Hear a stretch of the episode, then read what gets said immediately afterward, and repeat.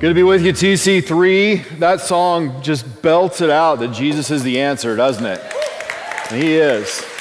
He is. Hey, I want to uh, thank you for being a church that, that responds. I know that, that earlier, Jimmy B, uh, Biceps, um, he, we affectionately named him, um, talked, about the, talked about Hurricane Ian.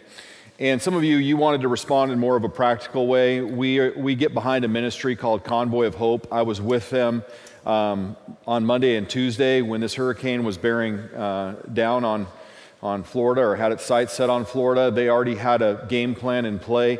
Uh, they were going to start with a minimum of, of 20 shipping containers. There were trucks already en route and they were, they were staged and ready to go. And so some of our giving goes actually to Convoy of Hope, but we love it when we can go above and beyond, and this is one of those above and beyond moments. And so if you just wanted to participate in uh, some hurricane relief, um, we do that through Convoy of Hope, and you can grab that QR code and, and jump on it. So thank you for being a church uh, that responds. Now, we're in a new series um, called Questions That Jesus Asked. And as the, as the song was being sung, I was thinking, you know, we, we say it a lot that Jesus is the answer, and he, and he is.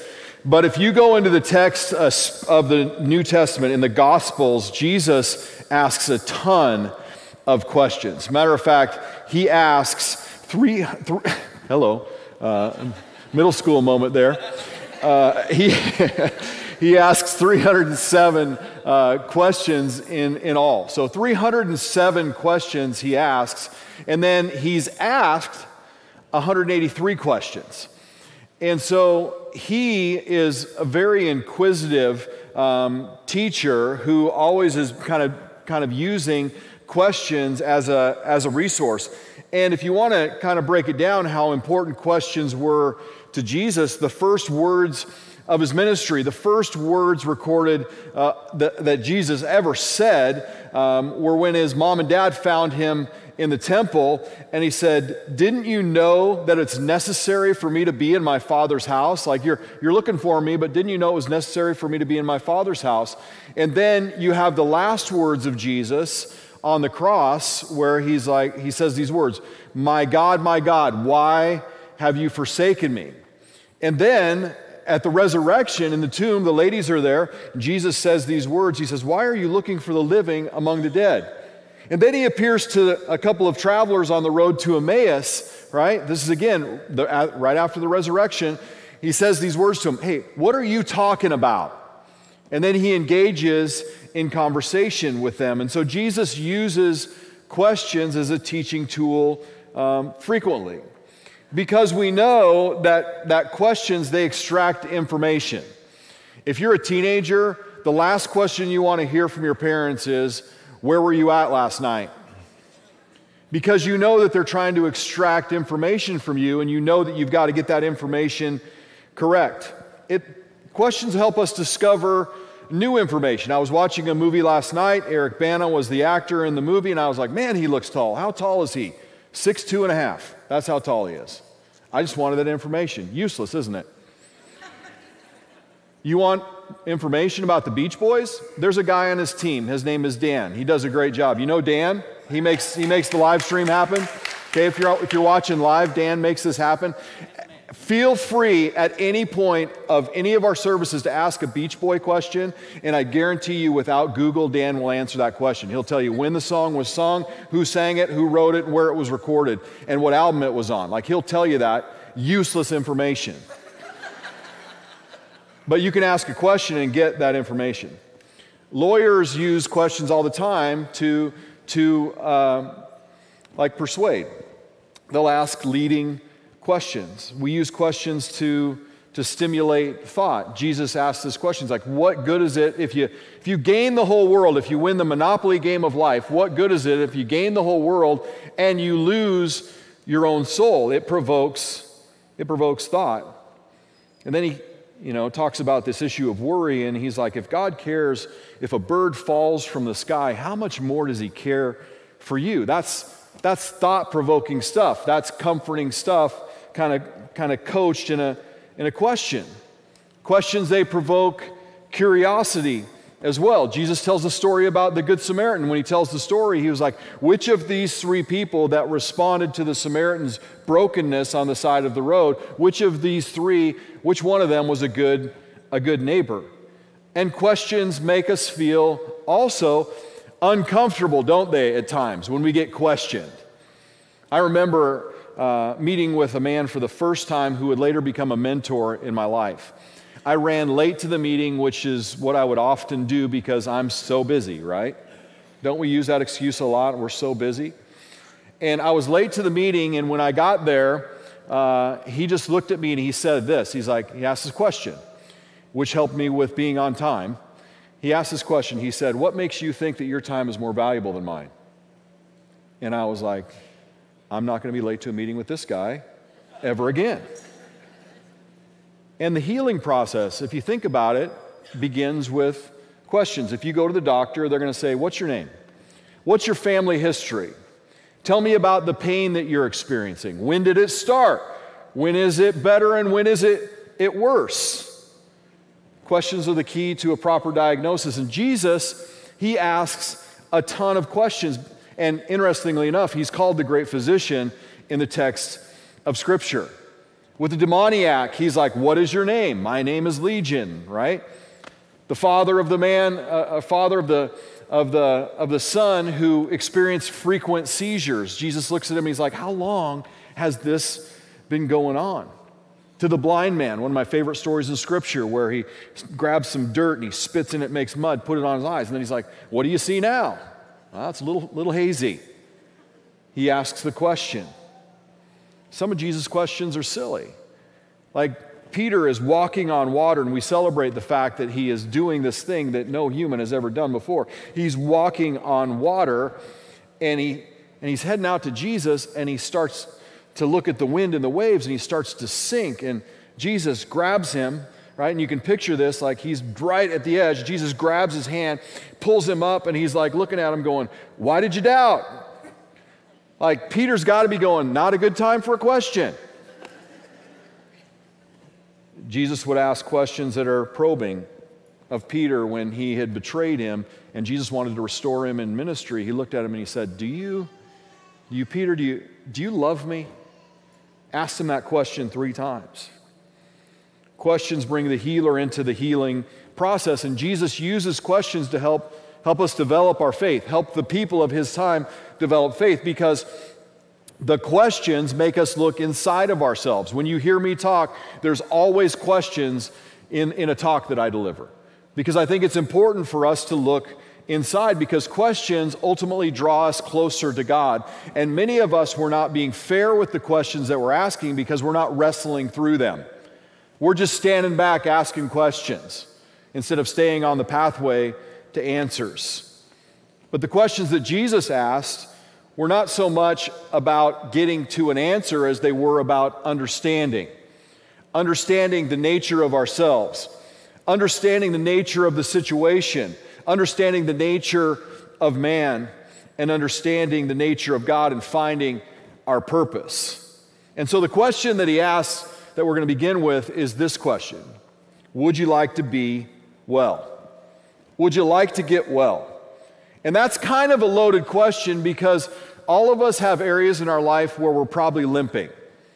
There might be a limp in our life when it comes to our emotional state. There may have been something that happened to us back in the day. Some of us might be limping in our spiritual state. Again, there might be something that happened to us back in the day, or a teaching that was hard and difficult for us, or somebody in the church betrayed us and we're limping spiritually. Some of us were limping physically and we're dealing with some physical issues. Some of us are limping financially or relationally. Do you want to be made well? Is the question that is asked? And if so, how do we do so?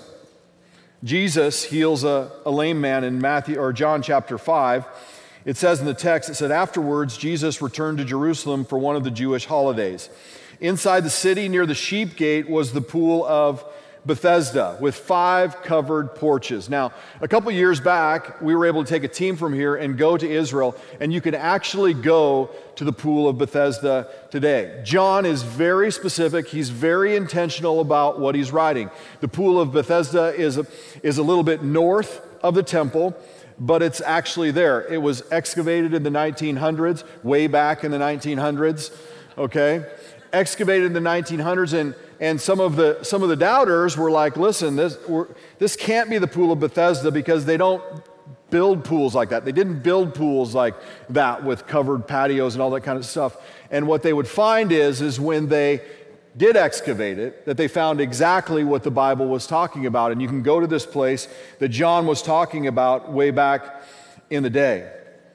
And the description that the bible uses is very accurate about the five-sided pool of Bethesda. And there's deeper and richer meaning in regards to the five sides. It goes back into the Old Testament with the books, the first five books of the Bible or the Pentateuch. And so there's a picture of the law, right, at the pool of Bethesda. There's a picture of the law. But Bethesda, when you hear that name, it means place of mercy. So this paralyzed man is at the place of Bethesda, this place of mercy. And then you have Jesus who comes in in the sheep gate, who is the, the great shepherd, the good shepherd, comes in to the place of mercy. It says, crowds of sick people, blind, lame, or paralyzed, would lay on the porches. One of the men there had been sick or paralyzed for 38 years. So the author wants to take us into this man's story. 38 years. He's wrestled with not being able to walk.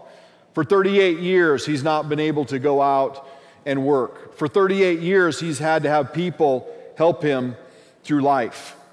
And it says that Jesus Jesus comes into the pool of Bethesda area and he knew that he'd been ill for a very long time. They don't have this conversation ahead of time. Jesus knows the man's situation, just as Jesus knows your situation. He knows the things that have happened in your life. He knows the things that happened way back when that have cut you deeply. He knows the things that you're wrestling through and with today. He knows the areas that are sensitive and he knows the areas that desperately need healing. The man goes to the pool of Bethesda because tradition was is that the water would bubble up every so often and whoever was ill or sick with any kind of infirmity, whoever got to the pool first got healed they got healed. And so he's hoping that his day will eventually come. And Jesus asks him this question Would you like to get well? So picture this a bunch of sick people at the pool of Bethesda. Jesus stops and focuses in on this one particular man, asks him this question, already knowing his situation Do you want to get well? The question you think could be insensitive because the man can't walk. But I think the question is actually very sincere. Because there are some people that don't want to get well. There are some people, and I had a doctor explain this to me. He said, there were, this is how he termed it. I've never forgotten it. He said, there are some people that enjoy poor health because of the attention that it gets them. Some people have identities that are so tied to their brokenness that they don't want to be healed. They would say they want to be healed, but their behavior gives you a different picture. Some people are so discouraged that they've given up hope on ever being whole or healthy again. The paralyzed man is so discouraged, he's at, this, he's at this point where he's starting to lose hope. And for many of us, that might describe exactly where we are. For a very long time, we've been holding on. For a very long time, we've been believing. And we're at that place where we're starting to lose hope. And he asks the man, do you want to be made well? Do you want to get better? He asked the question because he wanted the man to realize what he really needed. What he really needed was not so much a physical healing, but what he really needed was an encounter with Jesus. And what I'd say is, all of us need an encounter with Jesus. He didn't need the water to bring him a miracle, he needed Jesus to bring him a miracle. And I don't know what you're facing today. You're probably facing some of the same scenarios that I'm facing that are bigger than you, that you have tried to solve on your own, that are mountains you can't seem to climb, or things that you can't get through, or things that you can't get over, it's not bigger than Jesus. What you don't need is to try harder. What you need to do, and what I need to do, is trust Jesus to be the answer because our answer isn't in a bank account. Our answer isn't in another relationship. Our answer isn't in this incredible opportunity that may change our life. Our answer isn't our good behavior to be accepted by God, and our answer isn't our talent. Our answer isn't a person, and our answer certainly isn't a politician. Our answer is Jesus. And so I'm asking the question have you lost hope in that area of your life where you may be limping to get by? Jesus says, Do you do you want to get well? Would you like to get well? That's the question he's asking all of us today. Would we like to get well? The sick man responds like many of us respond I can't. He just lays it out. He's like, I can't. Instead, instead of saying, Yes, emphatically, I want to be made well, he says, I can't. I want to be healed, the man replied, but I can't. Excuses of a sick man or woman. I can't. I can't. I don't have enough money. I can't. I'm not good enough. I can't. I'm not smart enough. I can't. I'm not talented enough. I can't. I've messed up too many times. Listen, this church is full of people that have stories of redemption that we could tell for days. There's a man that walked out of church this morning. He, he was someone who opened and closed the bars. He's someone who, you know, back in the day ran drugs into our state. He was someone who, back in the day, got arrested. And he thought that there was no hope for him that God would never love him or embrace him. But he found this church a, a few years back, and his life has been forever changed, and he's one of the happiest, most content people that you'll ever find on the planet. He thought he couldn't be connected with God, and now he is. Henry Ford said those words whether you think you can or whether you think you can't, you're right. And many of us have boxed ourselves in with those two words I can't. Jesus doesn't ask us to do what we can't do. Jesus is looking for an opportunity to do what only He can do. If you want some things in your life to happen that only God can make happen, surrender those things to the Lord instead of conceding to, I can't. The excuse of a sick person is, I can't. The excuse of a sick person is the same of this person in John chapter 5, verse number 7, where he says, I have no one to put me in the pool when water bubbles up. I don't have any support system around me, so therefore I can't. If you're a follower of Christ, if you're a part of the body of Christ, there are people around you that can help you. There are people around you that will help you, and there's an army of people that will help you. Someone else, and this is the excuse that we use as well someone else always gets there before me. So the opportunity is always gone before I get there. And somebody else is always going to be the one that has the happy life, not me. And someone else, God is blessing, but he's, he's raining lightning bolts down on me. Someone else is always winning, and there's a reason why I'm not. Someone else. The man's been unable to walk for 38 years. He's given up hope on healing. And the interesting thing I think about when, I, when you look at his story is he's given up hope, but yet he shows up at this pool for 38 years. Like he's at the pool where healing happens. And Jesus tells him, Stand up, pick up your mat, and walk. And that's what Jesus is telling us today. Whatever your issue is spiritually, Jesus says, Stand up, pick up your mat, and start walking in health and healing. Whatever your issue is, stand up, pick up your mat, and get moving. Don't let the past define you. Don't let pe- what people have said define you. Don't let things get you down. Your problem is not bigger than God. Stand up, pick up your mat, and walk. Move forward. And the question then becomes what is the next practical step? For the man, it was reaching down and picking up his mat. And then it says in the text of Scripture that immediately the man was healed. He rolls up the sleeping mat and he begins walking. Can you imagine the scene? A bunch of sick people are there. Jesus and a crowd of disciples are there. This man, all of a sudden, he stands up, rolls up his mat. Can you imagine the scene of celebration that would happen there? The Bible doesn't depict it, but there had to have been mass chaos that broke out in that place for a minute. That story would have to ripple through the city of Jerusalem instantly because of what Jesus did. And I believe that the story that this man was able to tell is the story that all of us can tell because we were once that man. Those of us that are followers of Christ that were broken, separated apart from God, and then all of a sudden we connected with the life changing power of Jesus Christ, and then all of a sudden our life changed. And here's the thing not everybody's going to be happy about your life change. I can't figure it out, but not everybody's happy when people start to win when people rise up, when they, when they leave dysfunction behind, not everybody is happy about it. They don't want you leaving their circle. Keep walking when other people object. Keep walking. Keep talking about Jesus and keep on walking. It says that when this miracle happened on the Sabbath, okay, the Jewish leaders objected.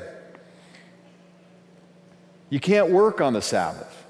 Like he's carrying his mat and they're calling it work is a violation of the law, they would rather that the man be on the mat for another 38 years than to be carrying his mat on a Sunday. Isn't that putting the law over grace? Isn't that giving the law a higher priority? And Jesus flips the switch. He changes the game in this instant. The man replied, The man who healed me told me to pick up the mat. Listen, when you're moving forward and those people come against you, just listen to what Jesus tells you to do. Just respond how he would call you to respond. Keep on walking and keep celebrating what Jesus did in your life and rise above that. Who said such a thing? They demanded. The man didn't even know. He didn't even know it was Jesus. And this is a really cool thing that happened. And if you read quickly, you don't, you don't catch this part. Jesus heals this man, and then he kind of shrinks away. He just kind of, you know, goes back into the crowd, disappears. The man doesn't even know who healed him. And I think that, that that's something that happens in our life as well. If you look back on the story of your life, there are strategic things that have happened in your life that you're like, man, the stars just aligned and this happened. No, it was the providence of God. You met this person at a certain time. It wasn't just luck, it wasn't karma, it was the hand of God in your life. There are times when I dare say that you have been protected where something worse should have happened to you, but it didn't. It was the hand of God in your life. And sometimes we don't realize the work that He did. Just like this man is not realizing who is the person that did the work. Jesus knew the man's physical situation, and he was paving the way into addressing a spiritual concern because ultimately that's what Jesus is most concerned about. Being paralyzed for 38 years is hard, but being separated from God in eternity is much worse. It's much worse. But afterwards, it says, and this is again, really cool because Jesus has specifically targeted this guy. This guy goes to the temple to verify his healing. And Jesus finds him at the temple, and the temple would be crowded and busy with a ton of people. So, for Jesus to find him in that crowd was something very, very special. Jesus finds him in the crowd, just like Jesus found you in the crowd, just like Jesus found me in the crowd. Like, I feel blessed to be called a son of God. You and I should feel blessed to be called a son and daughter of the king because God sought us out. But afterwards, Jesus found him in the temple and he told him, Now you're well, stop sinning. What he's saying is, listen, you were healed and now you're set apart for holiness. That's the church. That's a follower of Jesus Christ. We were healed spiritually and now we're set apart for holiness. We don't live, act, and behave like the world does anymore. We're healed and we're set apart for holiness. The healing is this gift that Jesus gives the man. It's not a response to what the man does or says or even believes. The healing comes from the compassion of Jesus, as is the same with us when it comes to us knowing Jesus. Jesus solves a physical problem to open the door to solving a spiritual problem. That's why, you know, I love to partner with organizations that, that are in the humanitarian world, but also have a spiritual component to it. Because when you're ministering to people that are in broken states, right, there is this opportunity to solve not just a temporary problem, but to solve an eternal problem, to bring healing at a whole nother level when those two things partner together the humanitarian effort and the spiritual effort together. Jesus heals his body, but he's more concerned about healing the sick man's soul. The man went and he told the Jewish leaders that it was Jesus that had healed him. And when you and I, we start walking in newfound freedom, when you and I start walking in newfound health, when you and I start rising above, we don't take credit for any of it. We point our fingers up to the sky and say that it was Jesus. You would think that the Savior of the world would come demanding, but instead, the Savior of the world comes to a broken man and he asks this question Would you like to get well? What can I do for you? And what Jesus wants to do for all of us is connect us with the life changing power that only He brings. If you haven't established a relationship with Jesus, today is a good day to do that. And you do that by simply surrendering your heart and your life to Him. By saying, Jesus, I put you on the throne of my life. I receive what was done on the cross when you died and rose again, you did that for me because my sin separated me from my relationship with God the Father. You accept that as being done for you. You ask for that forgiveness and you receive that forgiveness. You put Him on the throne of your life, and it says in the text of Scripture that at that moment, you and I become new creations in Christ, forever changed and forever His kid.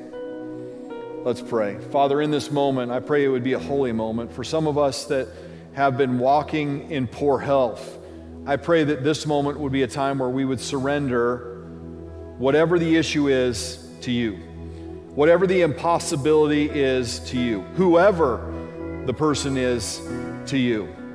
Father, you're Lord over all, and you're Lord, certainly Lord over our situation. And so we don't concede, we don't surrender we ask that you, dear Lord, would intervene in a way that only you could intervene. Heal sick people that are in our life that we're in connected relationship with.